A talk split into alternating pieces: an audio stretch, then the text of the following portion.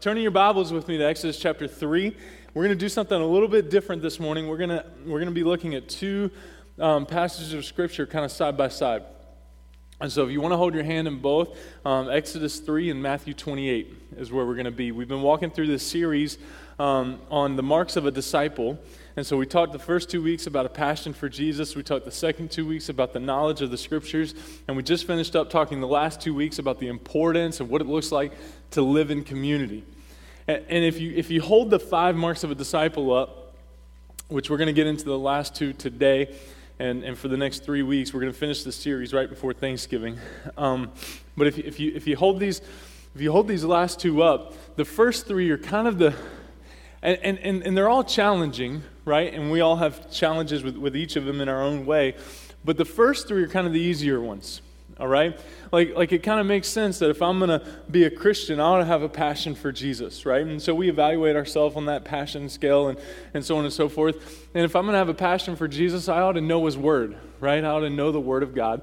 And, if, and, and, then, and then the importance of community. I get, you know, I get church, I get the importance of community no matter where I stand with it it kind of makes sense to me.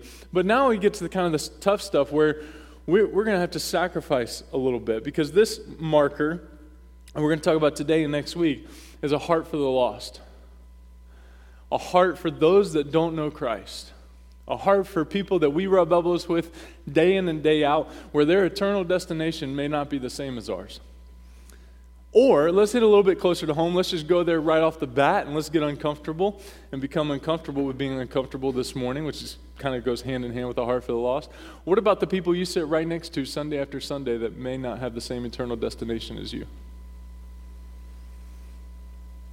That's what we're going to talk about. Do we have a heart for that? Do we have a heart for those people? Do we have a heart for the people that we do church with, that we do life with, that we do work with, that we do things with that don't know Christ. And the cool thing about it is, we all have experiences, right? We all have experiences that we want to share with other people. For example, I told you we were going to talk a little bit more about it.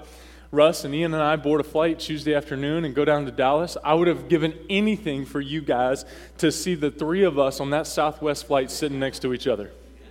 It was unbelievable. I got a picture. I should have put it up here to show everybody.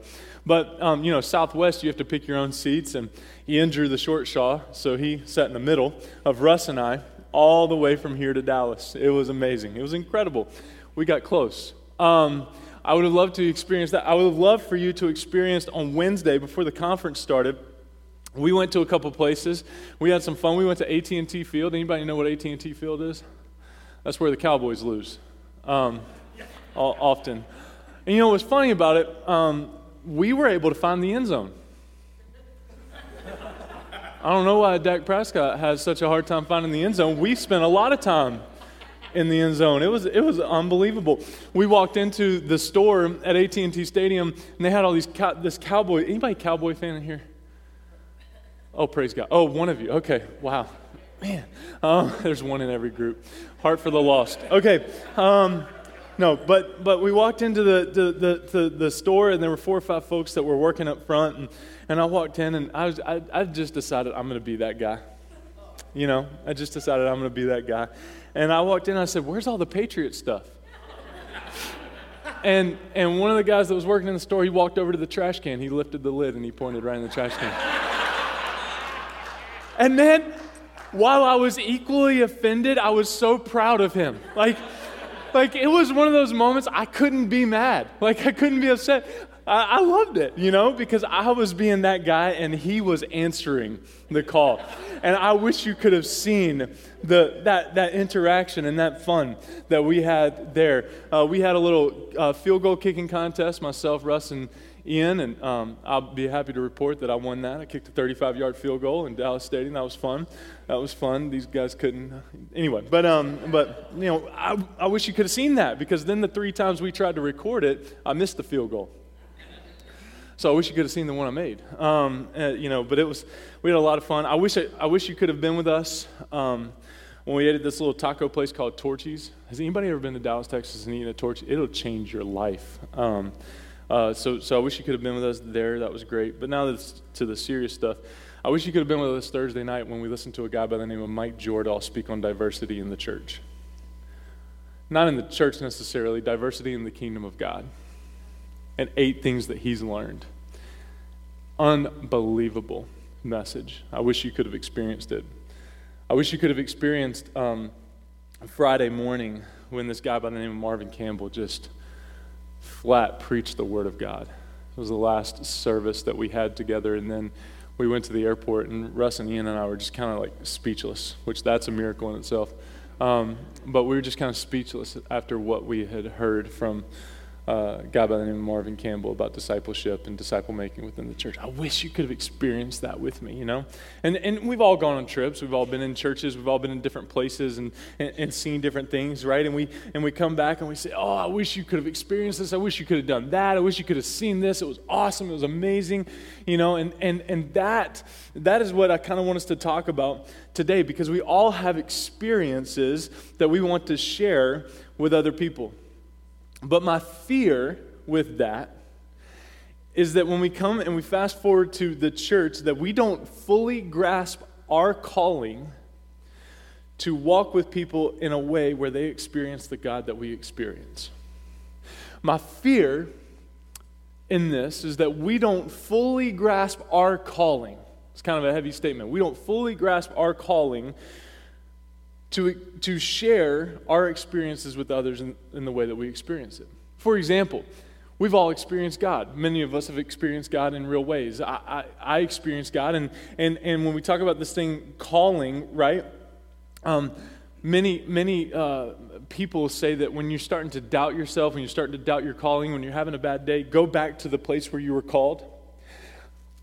I love going back to the place where I was called. Not necessarily physically, but mentally and emotionally and spiritually, I love going back to the place where I was called. I was at First Baptist Church, Orlando, Florida. I was standing there across the table from two Scotts. One, one's named Scott Linscott, the other's named Scott Tauby.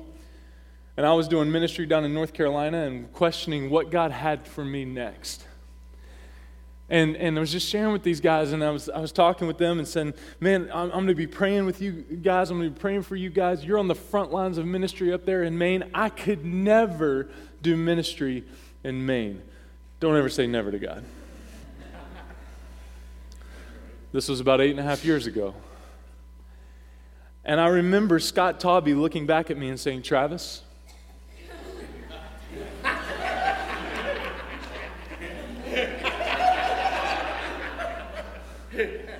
Eric Samuelson, the pastor down at the Rock Church, he says I'm Maine's tallest pastor and Scott Tauby's Maine's shortest pastor. So you can just imagine. But it was Scott Tauby. He looked at me. And he said, I bet you'll be in Maine within the year. And I said, Don't tell my wife.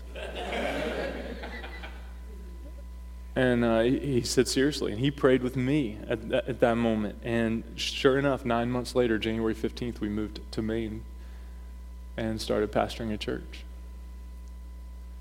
Even to this moment, I get goosebumps about the process in that nine months, sending my resume thinking, I'm the last person that ought to be their pastor. And then in, in June, when I sent my questionnaire and the responses that I had with the search team, and then in August, in August, that moment that Kristen, my wife, prayed this prayer, God, drop it in our lap, and 30 minutes later, we get a phone call from the search committee saying, Well, if we had to rank you, you're number five. That's exactly what he was thinking. He said, How do you feel about that? I said, Well, my wife just prayed and asked God to drop it in our lap. And so I feel like he just told us that I'm to be your next pastor. So, whatever process you guys need to do to figure that out, so be it. I wish you could have heard the crickets on the other end of that phone. Because remember, this was a Southern Baptist church, and I'm talking about hearing from God. Oh, oh, oh, back up. Um, that was August. Two and a half, two and a half months later, same guy called me back and said, The top four are gone. Number six isn't interested anymore. You're basically all we have.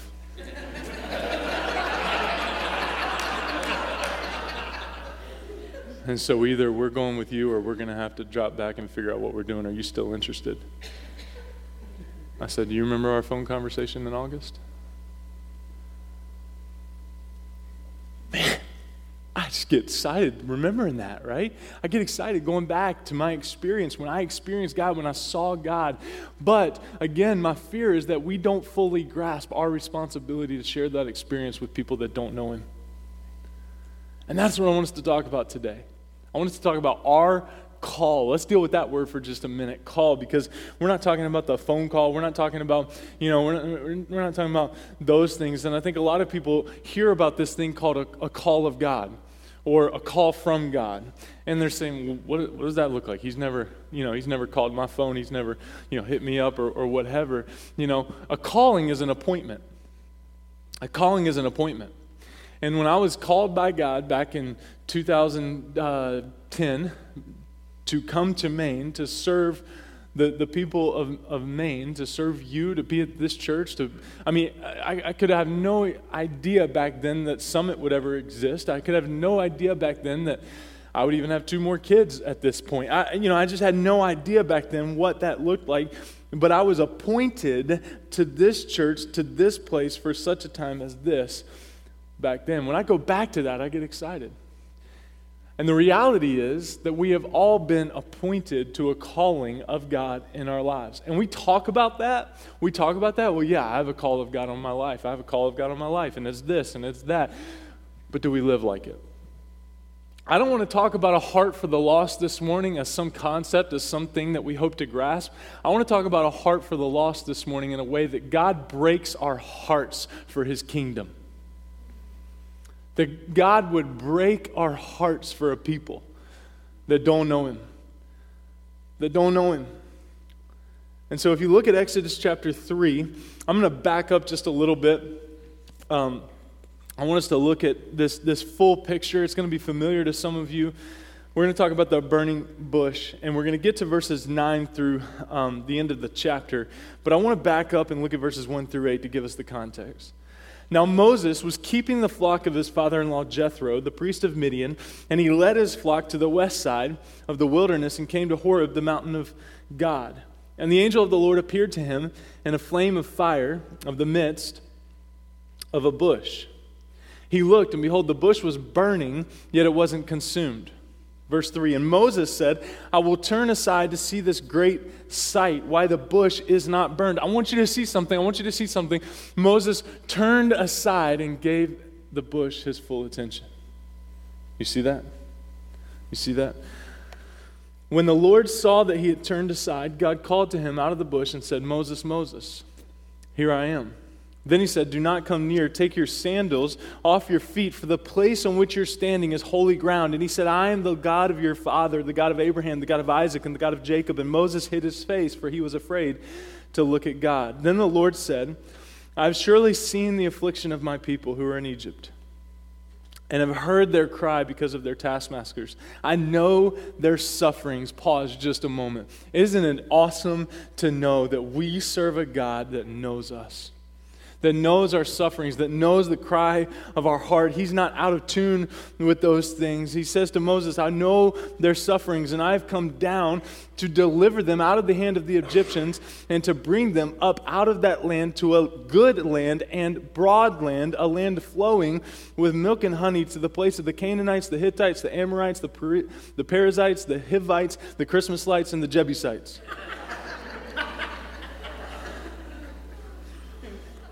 We see here in these first eight verses that first we, we see a couple things right? We see the burning bush experience begin right? When, when god appointed moses out of a burning bush to go and do a work. Now what was moses doing?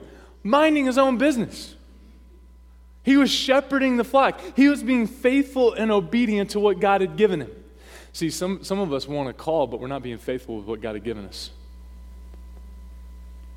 I didn't say that first service. Some of us want to call of God to something else, to something next, but we're not being faithful to the, the to, to the call that He's already given us. Be faithful with what you have before He'll. Whew. That does preach. And so we see, right? We see that God cared. We see that God cared about these Israelites who were in suffering, who were in captivity, who were in bondage. Verse 9, and now behold, the cry of the people of Israel has come to me. This should be on your screen. And I've also seen the oppression with which the Egyptians oppress them. Again, he's in tune with their suffering. Come, and I will send you to Pharaoh that you may bring my people, the children of Israel, out of Egypt. And so Exodus records God's calling of Moses to lead his people out of Egypt. Jesus also calls us to go and lead his children out of bondage today. If you go to Matthew chapter 28, 18 through 20, go and make disciples of all nations, baptizing them in the name of the Father and the Son and the Holy Spirit, teaching them to obey everything I've commanded you, and lo, I'm with you always, even to the ends of the age. And if you look at, the, if you look at these callings side by side, I want us to notice some things today. Not a physical slavery that we're, that we're called to lead people out of today, but a slavery to sin. Even though we may not see a burning bush, this call is still individual for every one of us. This morning, if you have breath in your lungs, guess what? There's a call of God on your life. There's a call of God on my life, there's a call of God on your life. It's true that some people are called to work full time in ministry, but all of us have a responsibility to do their part in witnessing and sharing the good news of Jesus to those around us. And here's the reality God's given you favor with a group of people that He's not given me favor with. God's given me a group uh, favor with a group of people that He's not given you favor with. I have no favor with people at Yodel. I have no favor with people at WEX. I have no favor with people in the Scarborough School Department or um, VNA, or maybe a little bit with VNA, or, um, or, or, or other folks, USM. I don't have a platform necessarily to speak into those lives at those places, but most of you do. You do. You do. And so, what does it look like for us to be faithful with the place where God has placed us? You are called to go into your world and make disciples, followers of Jesus. But here's the deal we make excuses, don't we? We're in good company. Moses answered God with four excuses to, as to why he couldn't go and do what God called him to do through the burning bush. Which, I mean, just think about that. How incredible is a burning bush experience? How incredible is it that Moses is walking along, being faithful to the flock that God had appointed him to? He's, he's being faithful with the work that God had led him to up until this point, And then he sees this burning bush. God talks to him through this burning bush. And then Moses' response is four excuses as to why he can't go. That just doesn't make a lot of sense to me. Right? I see a burning bush and something starts talking to me. Well, let's not go there.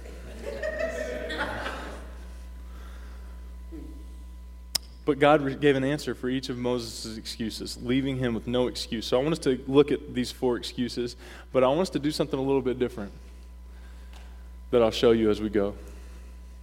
Moses' first excuse, look at chapter 3, verse 11 of Exodus. But Moses said to God, Who am I that I should go to Pharaoh and bring the children of Israel out of Egypt? Moses is saying, excuse number one, I'm nobody. I'm nobody. You want to know the fascinating thing about it? Moses said that he couldn't fulfill God's call for him because he was nobody. While he had once been a prince, he was now just an insignificant shepherd living out in the desert. Who was he to give someone to go to someone so powerful and prestigious like Pharaoh, the ruler of what was then the world's greatest and most powerful nation? God's response, look at verse 12. He said, "But I will be with you, and this shall be a sign for you that I've sent you when you have brought the people out of Egypt, you shall serve God on this mountain." I think it's important to note that God didn't deny Moses' insignificance. You see that? God didn't deny that Moses was a nobody. He did, God, didn't, God didn't respond to Moses and say, Moses, come on, give yourself a little more credit. Right? God didn't have to pet Moses. God didn't deny Moses' insignificance. He didn't question the fact that compared with the greatness of Pharaoh, Moses was indeed a nobody. But God answered in that he would go with Moses. It didn't matter how insignificant Moses was, or more importantly, how powerful Pharaoh was, because the one who himself made this earth, the all creator God, promised that he would go with Moses. we make the same excuse, don't we? Sometimes we have the same excuse. When God calls us to witness to somebody, we compare ourselves with that person and say, I'm nobody compared to them. They're my boss. They're educated. They're smart. They're powerful. I'm not. And just like Moses, we sometimes say, I can't fulfill God's call for me because I'm a nobody.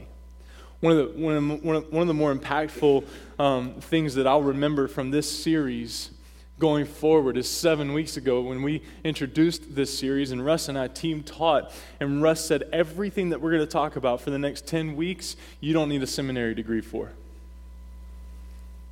Because so many of us talk ourselves out of the call of God on our lives because of lack of training, lack of framed pieces of paper, lack of experience, lack of this, lack of that. But God doesn't call the equipped, He equips the called. Doesn't matter how insignificant. so even though we make that excuse, right? Jesus' answer, Matthew 28 20. Go into all the nations, right? Baptizing, uh, make disciples of all nations, baptizing them in the Father and Son, the Holy Spirit, teaching them to obey everything I've commanded you. And notice Jesus gives us the same, the same response that God gave Moses back in Exodus, and I'm with you always, even to the ends of the age. I am with you always. The same response that God gave Moses, Jesus gives to us in our calling to the fact that we're nobody. Number two, Moses looked back at God in verse 13 and said, Then Moses said to God, If I come to the people of Israel and say to them, The God of your fathers has sent me to you, and they ask me, What is his name? What shall I say to him? Moses' excuse, I have no authority. I have no authority. Um, Moses' second excuse was that he had no authority to go. In that time, a name was more significant than it is today. The name included the entire character and authority of a person in this time. So when Moses says that they will ask, What is his name? His fear is that they will ask, In whose authority is he coming? And of all the excuses Moses had, this one seems to be most legitimate on the surface. Because if you look back in Exodus chapter 2, he had already tried to help his people in his own strength. And their response, Exodus 2:14, who made you ruler and judge over us? So Moses was saying that they would have the same issue that they had before. He had already experienced this. God, I've already done that. I've been there, done that. Didn't you see the result? Let me clue you in. Verse 14, God said to Moses, I am who I am. Mm, woo, that's powerful. And he said, Say this to the people of Israel I am has sent me to you. God also said to Moses, Say this to the people of Israel The Lord, the God of your fathers, the God of Abraham, the God of Isaac, the God of Jacob, has sent me to you. This is my name forever, and thus I am to be remembered throughout all generations. Verse 16 Go and gather the elders of Israel together and say to them, The Lord, the God of your fathers, the God of Abraham, the God of Isaac, the God of Jacob, has appeared to me, saying, I've observed you and what has been done to you in Egypt. Once again, God didn't challenge or press into Moses' thought that in himself, he didn't have the authority to lead his people. In fact, that was the problem before. Moses had done it on his own authority. But instead, God tells him that he's going under the authority of God himself. He says, I am who I am. This is what you say to the Israelites I am has sent you. If they had any question to who this God is, he goes on to clarify that he is the God of Abraham, Isaac, and Jacob, and that he was sending Moses. He was to go under the authority of God, he was to go under the authority of God. Sometimes we have the same excuse. People will think, oh man, who is this wacko? Right? Arrogant to think that they only have one truth. I mean, you think about that right there. That takes us out of a lot of conversations today. John 14, 6. I am the way, the truth, the life. No one comes to the Father except through me. Jesus' answer. Once again, he gives the same answer to this excuse that God gave to Moses. Only we have to go to Mark 16, 17, which is the same context of the Great Commission that we find in Matthew 28. Jesus says, Mark 16, 17, in my name they will believe. Once again, wrapped up in the statement, in my name, is in my authority and in my power. Jesus promises us that when we witness, when we share our faith, we go not in our own strength and authority, but in His strength and authority. Look at the third excuse. We're going to skip down, go to chapter 4, verse 1. Then Moses answered, But behold, they will not believe me or listen to my voice, for they will say, The Lord did not appear to you. His next excuse is that they won't believe me. Even after he told the people that God had sent him, they wouldn't believe him. He thought maybe he would think, or maybe they would think that he'd either made it up or that he was crazy or that he was out there. Maybe they would think he was, he, Moses was seeing things the story he thought would be a little hard for the people to swallow because it involved taking a big risk. It involved taking a big risk. I was sitting with a, a guy the other night. Um, we were getting to know each other at the conference. It was Wednesday night, we first session, and they were giving us chances to, to get to know each other. And, and, and, and you know, we, we were talking and all of that. And this, this older gentleman who pastors a church down in Dallas, um, he, said it was like 10, 12 miles outside the city of Dallas. He looked at me and he said, Gentlemen, I was looking at me and Ian and Russ, and gentlemen, here's what you need to do you need to take some big risks. In the most spiritual way I could, I laughed at him. I said, Buddy, I'm all risked out. Let me tell you what we've done in the last couple years. So we talked about five, ten minutes later. He wanted to know all about you and how all this happened and how many people we had lost and how many people, you know, all this stuff. He wanted to know the story of Summit, right? So we gave him the 40,000 foot view of the last year and a half or so of our history as a church. And he looked at me again at the end of the conversation. Gentlemen, you need to get further out on that limb and take some risks. So I spit in his face and I just got out of there. Say, you don't know what you're talking about. You don't know what you're talking about. It involves taking a big risks. God's answer to Moses. It's a little long, but I want us to read verses 2 through 9. He said, well, we'll, we'll, we'll skip around. Just follow me. Here we go, Dave. You ready? The Lord said to him, What is that in your hand? He said, A staff. And he said, Throw it on the ground. So he threw it on the ground, and it became a serpent. And Moses ran from it. But the Lord said to Moses, Put, up, put out your hand and catch it by the tail. I'm out. At that point, just, just so we're full disclosure, honesty, vulnerability this morning from this pulpit, I'm out at that point. So he put it in his hand and caught it. Moses' faith is bigger than mine. Shocker. And it became a staff in his hand, that they may believe that the Lord God, the God of their fathers, the God of Abraham, the God of Isaac, the God of Jacob, appear, has appeared to you. Again, the Lord said to him, Put your hand inside your cloak. And he put his hand inside his cloak. And when he took it out, behold, his hand was leprous like snow.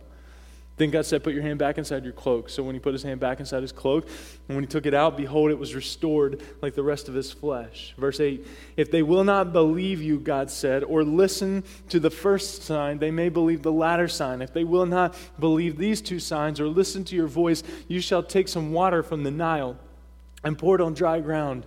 And that water you take from the Nile shall become blood on the dry ground. So, God's response, God's response to Moses saying, They're not going to believe me. They're not going to believe me. Again, God did not m- deny Moses' claim that the people wouldn't believe his story because God knows that people doubt. Instead, he promises that he will convince the people.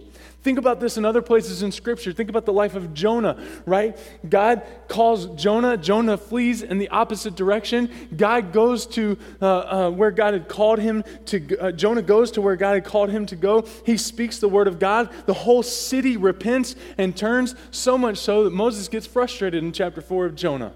Very fascinating story. One of my favorites is Ezekiel, chapter 2 and 3, when, uh, when, when Ezekiel is called, Ezekiel gets called to a stubborn nation. I'm glad things have shifted. but Ezekiel's call was to a stubborn nation. And in that, God tells Ezekiel, Speak the words that I give you to speak. And whether they hear you and turn or whether they ignore you, they will know that a prophet's been among them. What's God saying in response to Moses' excuse? It's not up to you, it's up to me. What is up to you is your faithfulness to share. What's up to me is their decision. You're not responsible for their response. You're responsible for your faithfulness. You may, you may get told no a thousand times, but then that one was worth all the faithfulness. God is, God is saying to Moses, It's not up to you, it's up to me.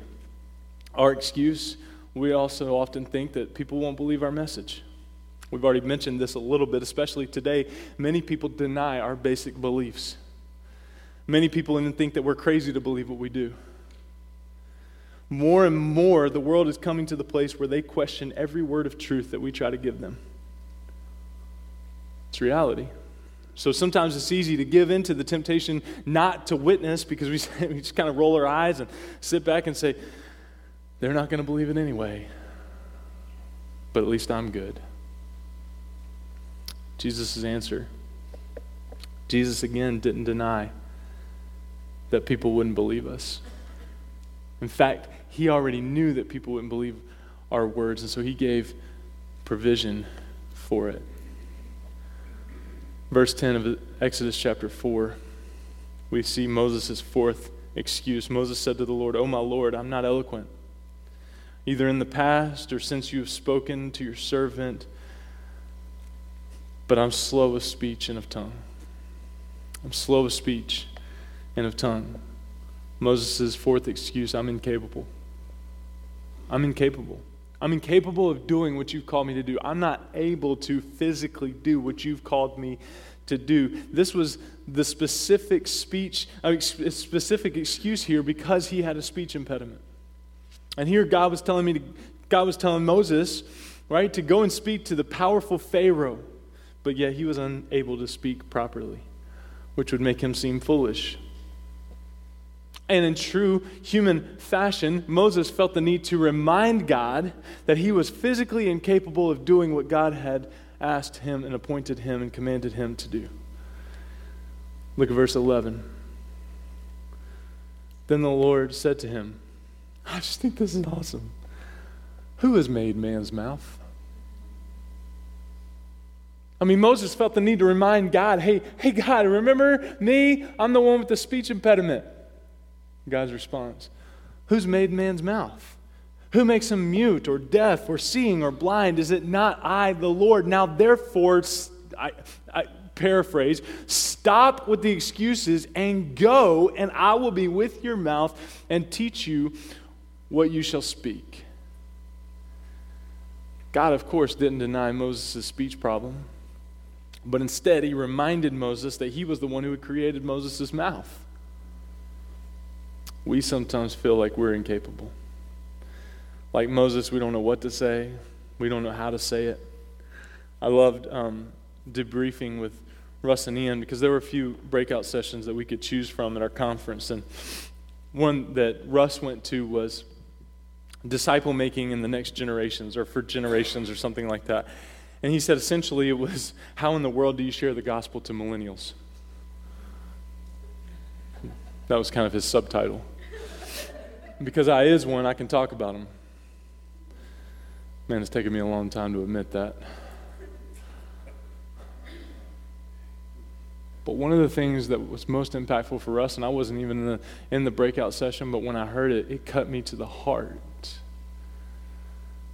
was that if we're going to disciple people that are younger than us, we've got to know that people care way more about our scars first than our scriptures. The direct quote was Show me your scars before you show me your scriptures. It's about posture. If we walk into a discipleship relationship, and I've heard of this happening, right? Someone takes the teacher role, grabs the whiteboard, you sit right there, we're going to talk for the next little bit, and this is what this is going to look like, and this is what this is going to look like, and this is what going to look and never once talking about the effect of the scripture on their heart and their life through their brokenness.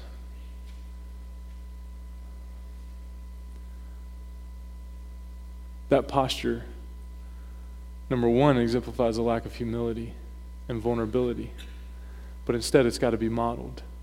And so, doesn't that discipleship relationship, doesn't that relationship in general, let's take discipleship out of it for a moment, look differently if you walk in and say, Let me tell you about a story when I was 22 years old and God broke my heart? Everything that I held near and dear to me, He took right out from under me. And let me tell you how He restored it. Let me tell you how He restored me. Let me tell you how He's used that for His glory. Let me, let me, let me tell you the story. See, I believe the most powerful witnessing tool we have is not the Roman road, not the faith model. I mean, all those things are valuable, and especially if you go on mission trips in other countries and all you've got is five minutes to share the gospel, boom, and use one of those tools. But the most powerful witnessing tool, evangelism tool you own is your story. Your story. That, that God has given you. That God has given you. Jesus promises that he will make provision for our incapabilities. Matthew 10, 18 through 20. Jesus told his disciples that in their kingdom work, they would be brought before many people, many important people, kings and rulers, but they weren't to worry about what they would say in those times because his spirit would speak through them. Jesus promised them and promises us that when we find ourselves in a situation we aren't capable of handling, we don't have to worry because he'll make provision for our incapabilities. Through the power of the Holy Spirit, God will overcome whatever incapabilities you have, whatever incapabilities I have, and enable you to fulfill, enable me to fulfill God's call in our lives. Pretty powerful, isn't it? To look at the excuses of Moses and to compare them with the Great Commission and see that God responds, Jesus responds in the same way to us as God responded to Moses. As we kind of land the plane this morning, I want you to turn to Romans chapter 9 with me. I want us to look at the life of Paul. if you look at Acts chapter 9, we preached on this back in August, I think, the, the story of Acts and his, uh, the story of Paul and his conversion. But I want us to see for application this morning Paul's heart for the lost that we find in Romans chapter 9, verses 1 through 5. He says here, I'm speaking the truth in Christ. I'm not lying. My conscience bears me witness in the Holy Spirit that I have great sorrow and unceasing anguish in my heart. I picture Paul here crying out to God in front of the uh, through this letter to the church at Rome, for I could wish that I myself were accursed and cut off from Christ for the sake of my brothers, my kinsmen, according to the flesh. Verse 4 They are Israelites, and to them belong the adoption, the glory, the covenants, the giving of the law, the worship and the promises. To them belong the patriarchs. and from their race, according to the flesh, is the Christ, who is God over all, blessed forever. Amen. I want you to see three things about Paul's heart for the lost. Number one, Paul's heart for the lost stems from his relationship with Jesus. Paul's heart for the lost came from his relationship with Christ. He says, I speak the truth in Christ. I'm not lying. We will only ever possess a heart for the lost if we, like Paul, have been brought into relationship with Jesus. We will only ever possess a heart for the lost if we, like Paul, have been brought into a relationship with Jesus. I want to show you something. this cup it's full of air. Can you help me out? Just, just hold it. You don't have to stand up if you don't want to. Just okay. You can stand up. This cup's full of air, right? Some of you are really unsure about that. this cup is full of air. How are we going to get the air out of this cup? We're going to shake it and get the, that, that. Is that going to get the air out of it? No, we got to fill it with something else, right? We're going to fill it with water. You are welcome. You can have that. Really? It's only when we poured something else out into it did it remove the air, right? But here's how so many of us try to treat the call of the heart for the lost. I got to get my stuff together. I got to do this. I got to do that. I got to shake all the air out of this cup before I can fill myself with the things of God to go and share with people that don't know Him. And when I hear that, it breaks my heart. Because the only way, and it's natural, for us to be filled with a passion from Christ under the power of the Holy Spirit for those that don't know Him is to fill ourselves with more of Him. And then it comes. And then it comes.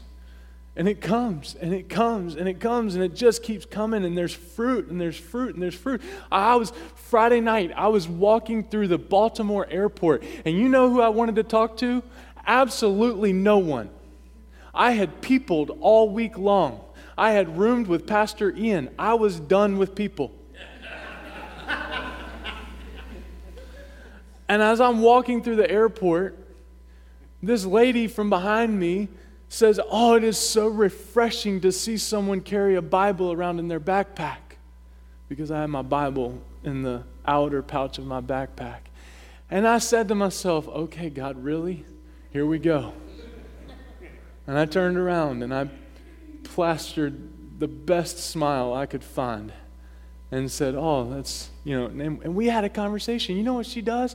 Man, it was awesome. She builds houses for, for, for women who are being trafficked in every state in our country. And I'm like, oh man, that's awesome. We have a ministry to fight trafficking. We're trying to do that. And she's like, oh, great. I'm like, I'm going to put you in touch with this lady. Her name's Cindy, and this is going to be awesome. And it was a total God appointment. And it was awesome. And I left there and I was high on Jesus again. I'm like, man, this is just this is just awesome. God, thank you for putting me in that place. But it would have been much easier, much more convenient for me to just keep walking and filling with air. But because that air is being replaced, that was super encouraging. Paul's passion for the lost, Paul's heart for the lost came from his relationship with Jesus. Number two, Paul's heart for the lost is communicated. It's told. He says, I'm speaking the truth in Christ. I'm not lying. My conscience bears me witness in the Holy Spirit that I have great sorrow and unceasing anguish in my heart. Paul is saying that all he's about to share is the truth. He's not lying. The Bible shares with us that Romans 10 17, just a chapter over, faith comes from hearing a message. Faith comes from hearing a message. And Jesus commands us as his church, God's plan to save the world, to go into the world and to preach the gospel. So, number one, Paul's heart for the lost stems from his relationship with Jesus. Number two, Paul's heart for the lost is communicated. Number three, Paul's heart for the lost affected his whole being affected his whole being. Paul wants to express what he's experiencing in regard to his lost brothers, the people near and dear to his heart. His conscience is awakened by the Holy Spirit to the condition of his brothers, lost without God. His own conscience confirms it in the Holy Spirit. He speaks the truth to them, and the truth is that Paul had a deep love for his own people, the people of Israel, who've rejected Christ. My question for us this morning how do you feel in your inner being about the loss around you today? How do you feel in your inner being about the lost around you today? James Hudson Taylor, in challenging English students during his time to be involved in China mission work, used to tell a story about Peter, his Chinese convert and disciple. On one of their sea journeys, Peter, who did not know how to swim, fell from the other side of the boat. Fortunately, there were fishermen nearby, just a grab away from where Peter fell. Taylor shouted at the fishermen and asked them to help his dear friend. Hey, help my friend, he's drowning, he shouted. However, the fishermen didn't bother to do his call for help because they were busy loading their catch from the net to their boat. Taylor continued to yell, Stop what you're doing and help my friend. He's just a grab away. But the fishermen continued on their work until the last fish was loaded to the boat. Then they jumped and got Peter out of the water. They tried to revive him, but to no avail. Peter died of drowning. He could have been saved because he was just a grab away from the fishermen. Then Taylor asked the students and church members what they thought about these fishermen. Of course, the students responded. Some said they are bad, they're evil, they're selfish, they're the unconcern about the salvation of a dying man. You know how Taylor responded? He said, I saw it differently. I think the fishermen are like most Christians today unconcerned about the plight of the sinners who are now just to grab away from them. The reason is that they're so busy with their work. See, evangelism is more than just the words we say, it's the lives we live. We communicate the power of the Holy Spirit by the way He shows up in our day to day lives. Without sacrifice, there can be no victory. I was sitting in my breakout Thursday. I'm not even remember I'm not even sure what my breakout was called anymore. But These breakout sessions were 2 hours, and I positioned myself at a table with absolutely no one else because that's how I wanted it. I just wanted to learn. I wanted to take notes. I didn't want anybody else bumping my chair or anything or watching me nod off or, you know, whatever. Plus, there was food, and I wanted to make sure that I, you know, didn't have to be considered about anyone else eating the food. It was just all mine. It's real God honoring. But I remember in the start of this breakout session being totally offended as this guy that doesn't even work in a church started to bash churches. In the first three minutes of his talk, he shouted out and got real passionate, kind of like I do sometimes. He walked to the front, in front of his podium. He was leaning over the edge of the stage, and he said, My problem with churches today is that they're so dysfunctional. I wanted to be like, Whoa, little navigator man. I think I could take you. And he talked and he talked and he talked about how 80% of pastors won't even be in ministry after five years because they're going to burn out and they're going to do this and they're going to do that. And he said, and he said it again. He said, Man, my problem with churches is they're so dysfunctional because they've created a machine. And I spent the next hour and 45 minutes picturing all the ways that I was going to ball this man up and just punt him at the Cowboy Stadium.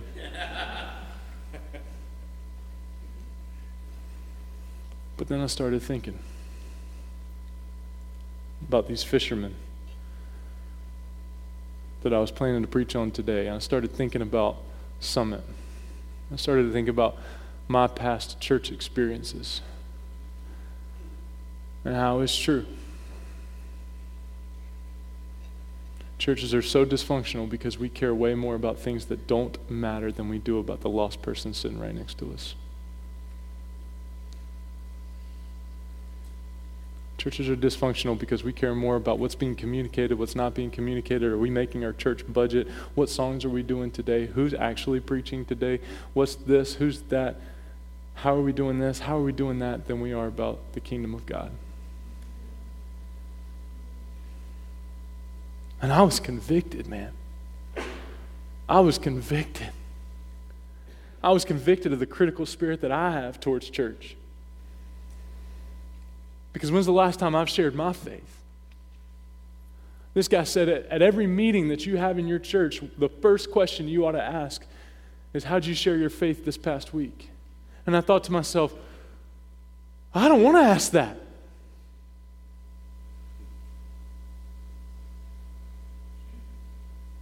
That would change our conversations, wouldn't it? That would change your conversations, wouldn't it? if we stopped caring so much about the things that just don't matter for eternity and we started caring more about the kingdom of God and how big it's getting as a result of our faithfulness to Him and not our machine. And not our machine.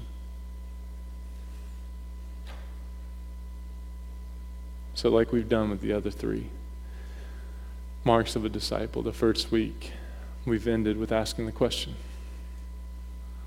on a scale of 1 to 10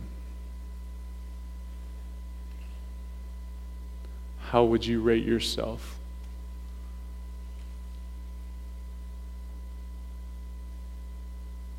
With the question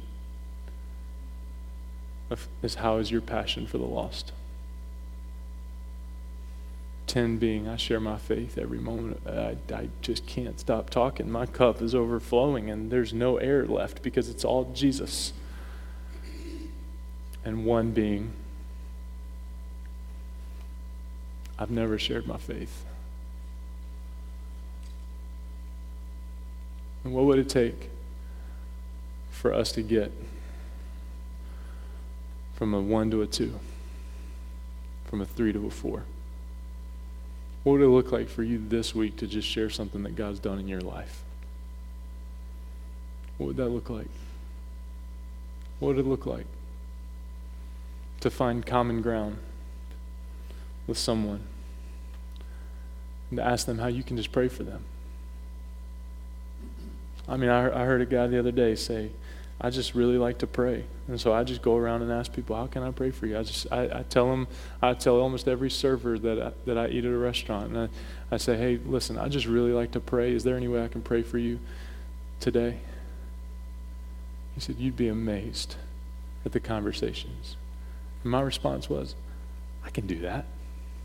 I like to pray. I could ask people that question. That's pretty simple. I can do that. And then trust God with the rest. May we not be so wrapped up in the machine that we miss the heart of God for people that don't know Him.